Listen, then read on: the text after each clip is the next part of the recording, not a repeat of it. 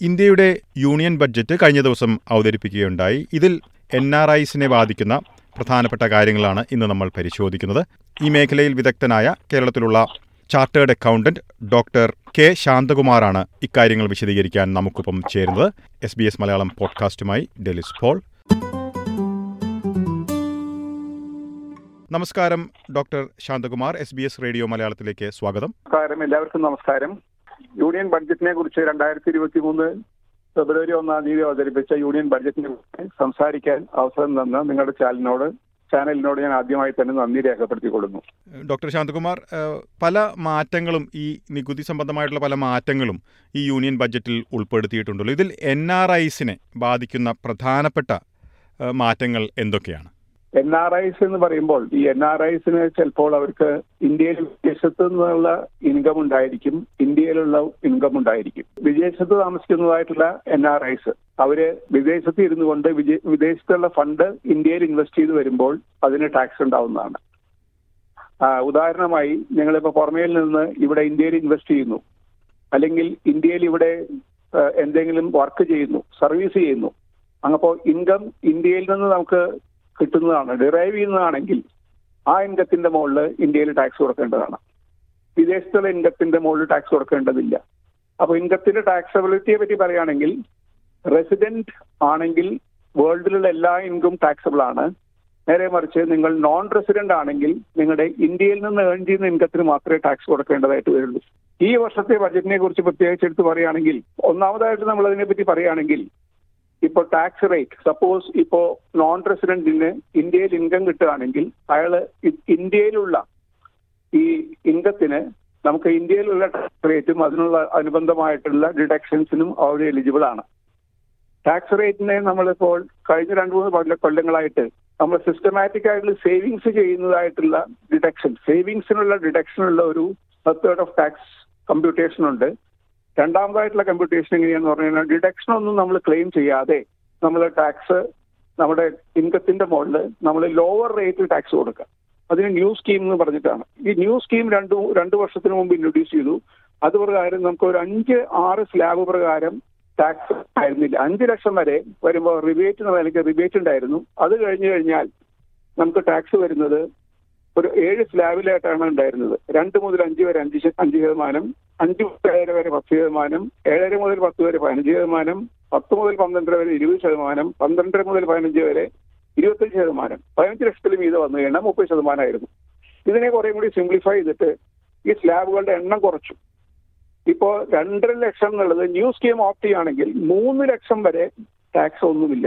മൂന്ന് ലക്ഷത്തിന് വീതം വന്നാൽ മൂന്ന് മുതൽ ആറ് വരെ അഞ്ച് ശതമാനവും ആറ് മുതൽ ആറ് വരെ പത്ത് ശതമാനവും ഒമ്പത് മുതൽ പന്ത്രണ്ട് വരെ പതിനഞ്ച് ശതമാനവും പന്ത്രണ്ട് മുതൽ പതിനഞ്ച് വരെ ഇരുപത് ശതമാനവും അതിൽ കൂടുതൽ വരുമ്പോൾ തേർട്ടി പെർസെന്റ് ആയിട്ട് കുറച്ചിട്ടുണ്ട്.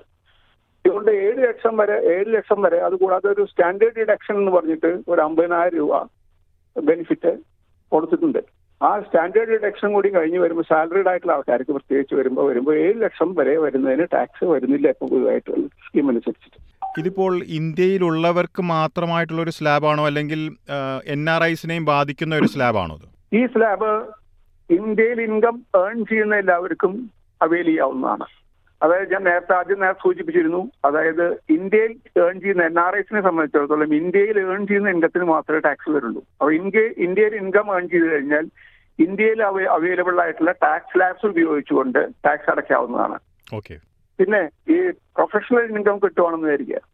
പ്രൊഫഷണലോ അല്ലെങ്കിൽ ബിസിനസ് ഇൻകം ഇന്ത്യയിലുള്ള എൻ ആർ ഐ ഇന്ത്യയിൽ ഒരു ബിസിനസ് ചെയ്യുന്നുണ്ടെന്ന് പറഞ്ഞു കഴിഞ്ഞാൽ simplified system of tax computation ഉണ്ട്. അതായത് ചെറിയൊരു സ്മോൾ ചെറുകട ചെറിയൊരു ബിസിനസ് ആണ് നടത്തുന്നത് വിചാരിക്കുക അതിന്റെ വിറ്റുവരവ് അല്ലെങ്കിൽ ടേൺ ഓവർ രണ്ട് കോടി വരെ ആയിരുന്നെങ്കിൽ നമ്മൾ ആറ് പെർസെന്റ് ടാക്സ് അടയ്ക്കുക.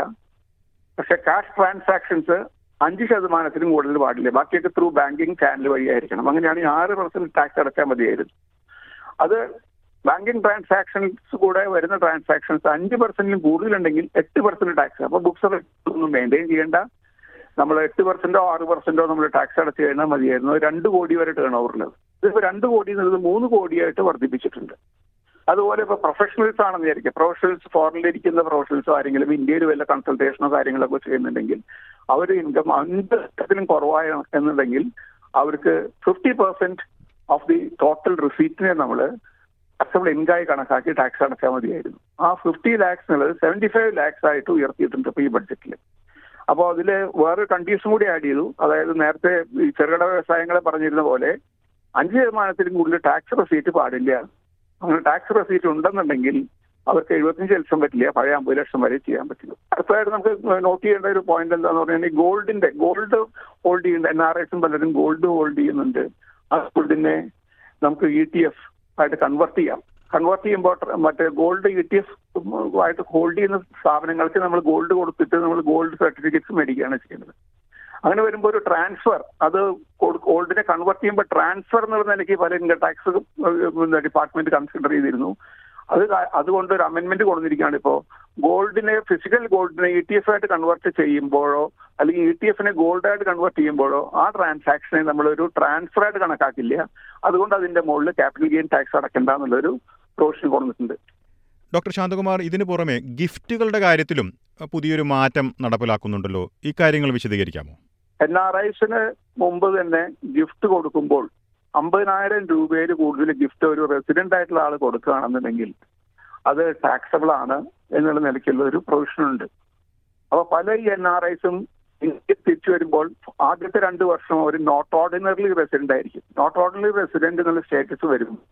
അവരുടെ ഇന്ത്യൻ ഇൻകം മാത്രമേ ടാക്സബിൾ ആവുള്ളൂ. ആ വർഷം രണ്ട് വർഷത്തേക്ക് അവരുടെ ഇൻകം പുറമേ നിന്നുള്ള വേൾഡ് ഇൻകത്തിന്റെ മുകളിൽ ടാക്സ് വരില്ല. Only Indian income will be taxable പ്രശ്നത്തിന്റെ നേരത്തെ വേർഡിംഗ് അനുസരിച്ച് ഈ അമ്പതിനായിരത്തിൽ കൂടുതൽ ഗിഫ്റ്റ് കൊടുക്കുമ്പോൾ എൻ ആർ ഐയുടെ കയ്യിൽ മാത്രമേ ടാക്സുകൾ ആയിരുന്നുള്ളൂ. പക്ഷേ നോട്ട് ഓർഡിനറി റെസിഡന്റ് ആയിട്ടുള്ള ആൾക്കാരുടെ കയ്യിൽ ടാക്സുകൾ ആയിരുന്നില്ല. അതേകൂടി ഈ ബഡ്ജറ്റിൽ അതൊരു ലൂപ്പ് ഹോൾ ഉണ്ടെന്ന് മനസ്സിലാക്കിക്കൊണ്ട് ഗവൺമെന്റ് ഇപ്പോൾ ആ നോട്ട് ഓർഡിനറി റെസിഡന്റും ഈ പേര് കൂടുതൽ ഗിഫ്റ്റ് കിട്ടുകയാണെങ്കിൽ അതിനെയും കൂടി ടാക്സിന്റെ പരിധിയിൽ കൊണ്ടുവന്നിട്ടുണ്ട് ഇപ്പോൾ പല ചില ഒക്കേഷൻസ് ഉണ്ട്. മാരേജിന്റെ സമയത്ത് കിട്ടുന്ന ഗിഫ്റ്റ് അങ്ങനെ ഒന്ന് രണ്ട് ഒക്കേഷൻസിനുണ്ട് ആ ഒക്കേഷൻസിൽ മാത്രം കിട്ടുന്ന ഗിഫ്റ്റിന് മാത്രം ഒരു എക്സംഷൻ ഉണ്ട്. അല്ലാത്ത സമയത്തൊക്കെ നമ്മൾ ക്ലോസ് റിലേറ്റീവ്സ് അല്ലാത്ത ആൾക്കാരുടെ അടുത്ത് ഗിഫ്റ്റ് കിട്ടുകയാണെങ്കിൽ അത് ടാക്സ് ഇനിയിപ്പോൾ ഇപ്പോൾ സൂചിപ്പിച്ച മാറ്റങ്ങളും അല്ലെങ്കിൽ നികുതി സംബന്ധമായ മറ്റു മാറ്റങ്ങളും കണക്കിലെടുക്കുമ്പോൾ ഈ യൂണിയൻ ബഡ്ജറ്റിൽ ഏതെല്ലാം തരത്തിലാണ് ഒരു നേട്ടമുണ്ടായിരിക്കുന്നത് എൻ ആർ ഐസിനെ സംബന്ധിച്ചിടത്തോളം? അങ്ങനെ വിലയിരുത്താൻ കഴിയുമോ? നേട്ടവും അതുപോലെ തന്നെ എന്തെങ്കിലും ഏതെങ്കിലും നെഗറ്റീവായി ബാധിക്കുന്ന കാര്യങ്ങളുമുണ്ടോ? നേട്ടം എന്ന് പറയുന്ന ഒരു നല്ലൊരു കാര്യം ചെയ്തിരിക്കുന്നത് എന്ന് പറഞ്ഞു കഴിഞ്ഞാൽ ഈ ചില ഫണ്ട്സ് ഈ foreign wealth funds pension funds അവരൊക്കെ കൂടെ ഇൻവെസ്റ്റ് ചെയ്യുമ്പോൾ അതിന്റെ മുകളിൽ ഇൻട്രസ്റ്റ് മുകളിൽ നമ്മൾ ടാക്സ് ഉണ്ടായിരുന്നു നേരത്തെ. Five percent T D S compulsory ആയിരുന്നു. ആ five percent T D S ഇപ്പോ അത് ഒരു ഇൻകം ടാക്സ് ഓഫീസറുടെ അടുത്ത് അപേക്ഷ കൊടുക്കുകയാണെന്ന് വിചാരിക്കും സാധാരണ റെസിഡൻസിനാണെങ്കിൽ ഒരു അപേക്ഷ കൊടുത്തു കഴിഞ്ഞാൽ വൺ നയന്റി സെവൻ സെക്ഷൻ പ്രകാരം അപേക്ഷ കൊടുത്തു കഴിഞ്ഞാൽ ഇൻകം ടാക്സ് ഓഫീസർക്ക് കൺവിൻസ്ഡ് ആയി കഴിഞ്ഞാൽ അതായത് ഈ എസ് എസ് സി ഇയാൾ ഇത്ര ടാക്സ് അടക്കേണ്ട ആവശ്യമില്ല. അതിലും കുറവ് ടാക്സേ ഉള്ളൂ. അല്ലെങ്കിൽ ടാക്സബിൾ ലിമിറ്റിന്റെ കുറവേ വരുന്നുള്ളൂ. രണ്ടര ലക്ഷത്തിനോ അല്ലെങ്കിൽ മൂന്ന് ലക്ഷത്തിനോ താഴെ വരുമാനം മൊത്തത്തിൽ ഇന്ത്യയിലുള്ളൂ. എന്ത് കണ്ടു കഴിഞ്ഞാൽ ഒരു സർട്ടിഫിക്കറ്റ് കൊടുക്കും. ടാക്സ് പിടിക്കേണ്ട എന്ന് പറഞ്ഞിട്ട്. ആ ഫെസിലിറ്റി നോൺ റെസിഡന്റ് ഇന്ത്യൻസിന് ഉണ്ടായിരുന്നില്ല. ഇപ്പോ ഇത് ഈ ന്യൂ സെക്ഷൻ ഇതിപ്പോ ഒരു അമെന്റ്മെന്റ് വന്നതിന് വരുത്തിയിരുന്നത് എന്താന്ന് പറഞ്ഞു കഴിഞ്ഞാൽ എൻ ആർ എസിനും റെസിഡൻസിനെ പോലെ ഇൻകം ടാക്സ് ഓഫീസിലെടുത്ത് അടുത്ത് അപേക്ഷ കൊടുക്കാം lower rate of tax reduction മതി എന്നുണ്ടെങ്കിൽ അത് അവർക്ക് മേടിക്കാം. ഡോക്ടർ ശാന്തകുമാർ ഈ ബഡ്ജറ്റിൽ യൂണിയൻ ബഡ്ജറ്റിൽ പ്രധാനപ്പെട്ട ഒരു മാറ്റമാണല്ലോ ടൂർ പാക്കേജുകളുടെ കാര്യത്തിൽ നികുതി സംബന്ധമായിട്ടുള്ള ഒരു മാറ്റം. വിശദീകരിക്കാമോ? അത് എങ്ങനെയാണ് ബാധകമാകുക എന്നത്? അതായത് ഇൻകം ടാക്സ് ആക്ടിൽ പുതിയതായിട്ട് കൊണ്ടിട്ടുള്ള അമെന്റ്മെന്റ് പ്രകാരം two nought six one G എന്നൊരു സെക്ഷൻ ഉണ്ട്. അത് പ്രകാരം ഈ T C S tax collected at source എന്ന് പറഞ്ഞ എമൗണ്ട് കളക്ട് ചെയ്യുന്നുണ്ട്. അത് foreign remittances sale of overseas to tour packages എന്നുള്ള രണ്ട് എണ്ണത്തിനാണ്. ഫോറിൻ റെമിറ്റൻസിന്റെ കാര്യം പറയുമ്പോൾ ഫോറിൻ റെമിറ്റൻസ് നമുക്ക് സ്റ്റുഡൻസിന് അവിടെ പഠിക്കുക എഡ്യൂക്കേഷൻ ആവശ്യത്തിന് വേണ്ടി പോകുമ്പോൾ പൈസ അയച്ചു പദ്ധതി ഉണ്ട് അതനുസരിച്ച് ബാങ്കിൽ നിന്ന് ലോൺ എടുത്തിട്ട് ഫോറിൻ റെമിറ്റൻസ് നടത്തുകയാണെങ്കിൽ അതിന്റെ മുകളിൽ പോയിന്റ് ഫൈവ് പെർസെന്റ് ആണ് അതിന്റെ മുകളിൽ ടി സി എസ് കളക്ട് ചെയ്യുന്നത്. അത് കളക്ട് ചെയ്യുന്നത് ഏഴ് ലക്ഷത്തിന് മുകളിൽ വരുന്ന എമൗണ്ടിനാണ് അത് നിലവിൽ ഉണ്ടായിരുന്നതാണ്. അതിന് യാതൊരു ചേഞ്ചും ഇല്ല അതുപോലെ തന്നെ educational purposes other than taking loan loan എടുക്കാതെ എഡ്യൂക്കേഷണൽ പർപ്പസസിന് വേണ്ടി ഇവിടുന്ന് പൈസ കൊടുക്കുമ്പോഴും അഞ്ച് ശതമാനം തന്നെയാണ്. ഏഴ് ലക്ഷത്തിൽ മുകളിൽ എമൗണ്ട് വരികയാണെങ്കിൽ അതിന് അഞ്ച് ശതമാനം തന്നെയാണ്. അതിന് മാറ്റമില്ല. മാറ്റം വന്നിരിക്കുന്നത് ഓവർസീസ് പാക്കേജ് ടൂർ പാക്കേജിന്റെ കേസിലാണ്. ഓവർസീസ് ടൂർ പാക്കേജിന് നേരത്തെ ഉണ്ടായിരുന്നത് എന്താ വെച്ചെങ്കിൽ അഞ്ച് ശതമാനം ടി സി എസ് കളക്ട് ചെയ്യുക എന്നുള്ളതാണ് നിയമത്തിലുണ്ടായിരുന്നത്. ആ അഞ്ച് ശതമാനത്തിന് ഇരുപത് ശതമാനമായിട്ട് വർദ്ധിപ്പിച്ചിട്ടുണ്ട്. അതിന് ത്രഷോൾഡ് ലിമിറ്റ് ഒന്നുമില്ല. എത്ര പൈസ ടൂർ പാക്കേജിന് വേണ്ടി കൊടുക്കുകയാണെങ്കിലും നേരത്തെ അഞ്ച് ശതമാനം ടി സി എസ് കളക്ട് ചെയ്തിരുന്നു. ഇപ്പൊ അത് ഇരുപത് ശതമാനമായിട്ട് വർദ്ധിപ്പിച്ചിട്ടുണ്ട്. പിന്നെ വേറെ അങ്ങ് നേരത്തെ പറഞ്ഞ പോലെ ഈ ടൂർ പർപ്പസിന് അല്ല സ്റ്റുഡൻസിന് എഡ്യൂക്കേഷണൽ പർപ്പസിന് അല്ലാതെ പൈസ വിദേശത്തേക്ക് അയക്കുകയാണെങ്കിൽ അത് അഞ്ച് പെർസെന്റ് അധികം എമൗണ്ട് ആയിരുന്നു പിടിക്കേണ്ടത്. അതും ഏഴ് ലക്ഷത്തിലും കൂടുതൽ റെമിറ്റൻസ് ചെയ്യുന്നതിന് അഞ്ച് ശതമാനം പിടിക്കുകയെന്നായിരുന്നു അതും ഇപ്പോൾ ഇരുപത് പെർസെന്റ് പിടിക്കുകയും ത്രഷോൾഡ് ലിമിറ്റ് ഇല്ല. എത്ര പൈസ അയക്കുകയാണെങ്കിലും എഡ്യൂക്കേഷണൽ പർപ്പസിന് അല്ലാതെ അയക്കുന്നതിന്റെ മുകളിൽ ട്വന്റി പെർസെന്റ് ടാക്സ് പിടിക്കുക എന്നുള്ളതാണ് പുതിയതായിട്ട് വന്നിട്ടുള്ള പ്രൊവിഷൻ ഇനി നമ്മൾ അതിന്റെ ആ സെക്ഷനും വെച്ചിട്ട് നമ്മൾ ഇത് നോക്കാം. അപ്പോൾ ഈ പൈസ പിടിക്കുന്നത് ഓതറൈസ്ഡ് ഡീലറാണ് പൈസ പിടിക്കേണ്ടത്. റിസർവ് ബാങ്ക് ആക്ട് പ്രകാരം ഉള്ള ഓതറൈസ്ഡ് ഡീലർ റിസർവ് ബാങ്ക് പറയുന്നുണ്ട്. അത് അവരാണ് ഈ പൈസ കളക്ട് ചെയ്യേണ്ടത്. ഇനി ഓവർസീസ് സ്റ്റോർ പാക്കേജ് എന്നുള്ളതിന് ഒരു ഡെഫിനേഷൻ ആ സെക്ഷനിൽ തന്നെ കൊടുത്തിട്ടുണ്ട്. അപ്പോൾ ഓവർസീസ് സ്റ്റോർ പാക്കേജ് എന്ന് പറഞ്ഞു കഴിഞ്ഞാൽ it offers visit to a country or countries or territory or territories outside India and includes expenses for travel or hotel stay or boarding or lodging or any other expenditure of similar nature or in relation thereto. അപ്പോൾ അതിൽ നമ്മൾ വളരെയധികം ശ്രദ്ധിക്കേണ്ട ഒരു point എന്താ പറഞ്ഞു കഴിഞ്ഞാൽ oversee programme എന്നുള്ളതിൽ ടൂർ പാക്കേജ് എന്ന് പറഞ്ഞാൽ which offers visit to a country or countries അപ്പോൾ ഒരു രാജ്യത്തേക്ക് ഒന്നിൽ കൂടുതൽ രാജ്യത്തിലേക്ക് വിസിറ്റ് ചെയ്യാൻ വേണ്ടിയിട്ടുള്ള ഒരു പാക്കേജ് ഓഫർ ചെയ്തിട്ടായിരിക്കണം അപ്പോൾ പാക്കേജ് ഓഫർ ചെയ്തിട്ടുള്ള കേസുകളിൽ മാത്രമേ ഈ സെക്ഷൻ ബാധകമാവുള്ളൂ. അല്ലെങ്കിൽ വേറെ നിലയ്ക്ക് പറയുകയാണെങ്കിൽ ഒരു ആൾ വന്ന് ടിക്കറ്റ് മേടിക്കുകയാണെങ്കിൽ ടിക്കറ്റ് വേണ്ടി മേടിക്കുമ്പോൾ നമ്മളൊരു ഫോറിൻ പാക്കേജ് ഓഫർ ചെയ്യുന്നില്ല. അപ്പോൾ അതിന്റെ മുകളിൽ ഈ ടി സി എസ് വരുന്നില്ല. അപ്പോൾ ഫോറിൻ പാക്കേജ് ഓഫർ ചെയ്യുന്ന കേസുകൾക്ക് മാത്രമേ ഈ ടി സി എസ് അപ്ലിക്കബിൾ ആവുള്ളൂ. അത് നേരത്തെ പറഞ്ഞ പോലെ അത് അൺലിമിറ്റഡ് ആയിട്ടുള്ള ഒരു ലിമിറ്റ് ഒന്നും വെച്ചിട്ടില്ല അതിൽ. ട്വന്റി പെർസെന്റ് ടാക്സ് കട്ട് ചെയ്യാൻ വേണ്ടിയിട്ടാണ് ഇപ്പൊ ഈ മോഡിഫൈഡ് സെക്ഷൻ വന്നിരിക്കുന്നത്. ഈ ഈ ബഡ്ജറ്റ് ഈ അമെന്റ്മെന്റ് ഫസ്റ്റ് ജൂലൈ രണ്ടായിരത്തി ഇരുപത്തി മൂന്ന് മുതൽ ബാധകത്തിൽ വരും. ടൂറിന് പോകുമ്പോഴാണ് ഇത് ബാധകമാകുന്നത് പൊതുവിൽ പറയാം അതെ അതെ അതെ അതെ. ടൂറിന് പോകുമ്പോൾ ബാധകമാവെന്ന് പറഞ്ഞു കഴിഞ്ഞാൽ നമ്മൾ രണ്ടായിട്ട് ചെയ്യുകയാണെന്ന് വിചാരിക്കുക. അതായത് നമ്മൾ സ്വന്തം ടിക്കറ്റ് പർച്ചേസ് ചെയ്യുന്നു. എന്നിട്ട് ടൂർ പാക്കേജിന്റെ ബാക്കിയുള്ള കാര്യങ്ങൾ മാത്രമേ അവിടെ ഫെസിലിറ്റീസ് എടുക്കുന്നുള്ളൂ. അതായത് അക്കോമഡേഷൻ ഹോട്ടൽ ബോർഡിംഗ് ലോഡ്ജിങ് അത് മാത്രമാണെന്ന് പറയുകയാണെങ്കിൽ അതിന് അതിന് മാത്രമേ വരുള്ളൂ. എയർ ടിക്കറ്റ് വരില്ല. ഈ സംഖ്യ നമ്മുടെ ടാക്സ് ക്രെഡിറ്റ് ആയി വന്ന് കിടക്കും. അത് കഴിഞ്ഞ് ടൂർ കഴിഞ്ഞ് നമ്മൾ റിട്ടേൺ ഫയൽ ചെയ്യാറാവുമ്പോൾ നമ്മൾ നമ്മൾ ഈ ഫോറിൻ പോയിട്ടുള്ള ഇതിന്റെ ഫണ്ടിന്റെ സോഴ്സ് എല്ലാം നമ്മൾ ക്ലിയർ ആയിട്ട് ഡിക്ലെയർ ചെയ്തുകൊണ്ട് നമ്മൾ റിട്ടേൺ ഫയൽ ചെയ്യുകയാണെങ്കിൽ ഈ അടച്ച ടാക്സ് നമുക്ക് ക്രെഡിറ്റ് കിട്ടുന്നതാണ്. അപ്പൊ അത് കഴിഞ്ഞ് എക്സസ് അടച്ചിരിക്കുന്നതെങ്കിൽ ബാക്കി എക്സസ് വരുന്ന സംഖ്യ ഇൻട്രസ്റ്റ് അടക്കം റീഫണ്ട് കിട്ടുന്നതാണ്.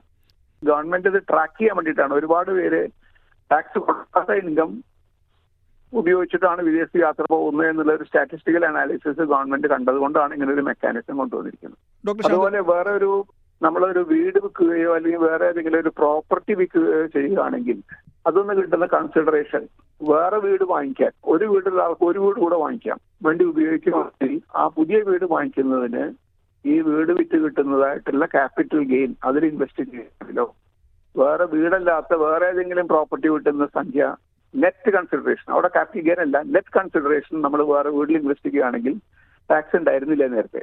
അപ്പോ എത്ര സംഖ്യ വരെ വേണമെങ്കിൽ ഇൻവെസ്റ്റ് ചെയ്യായിരുന്നു അൺലിമിറ്റഡ് ആയിട്ടുള്ള സംഖ്യ.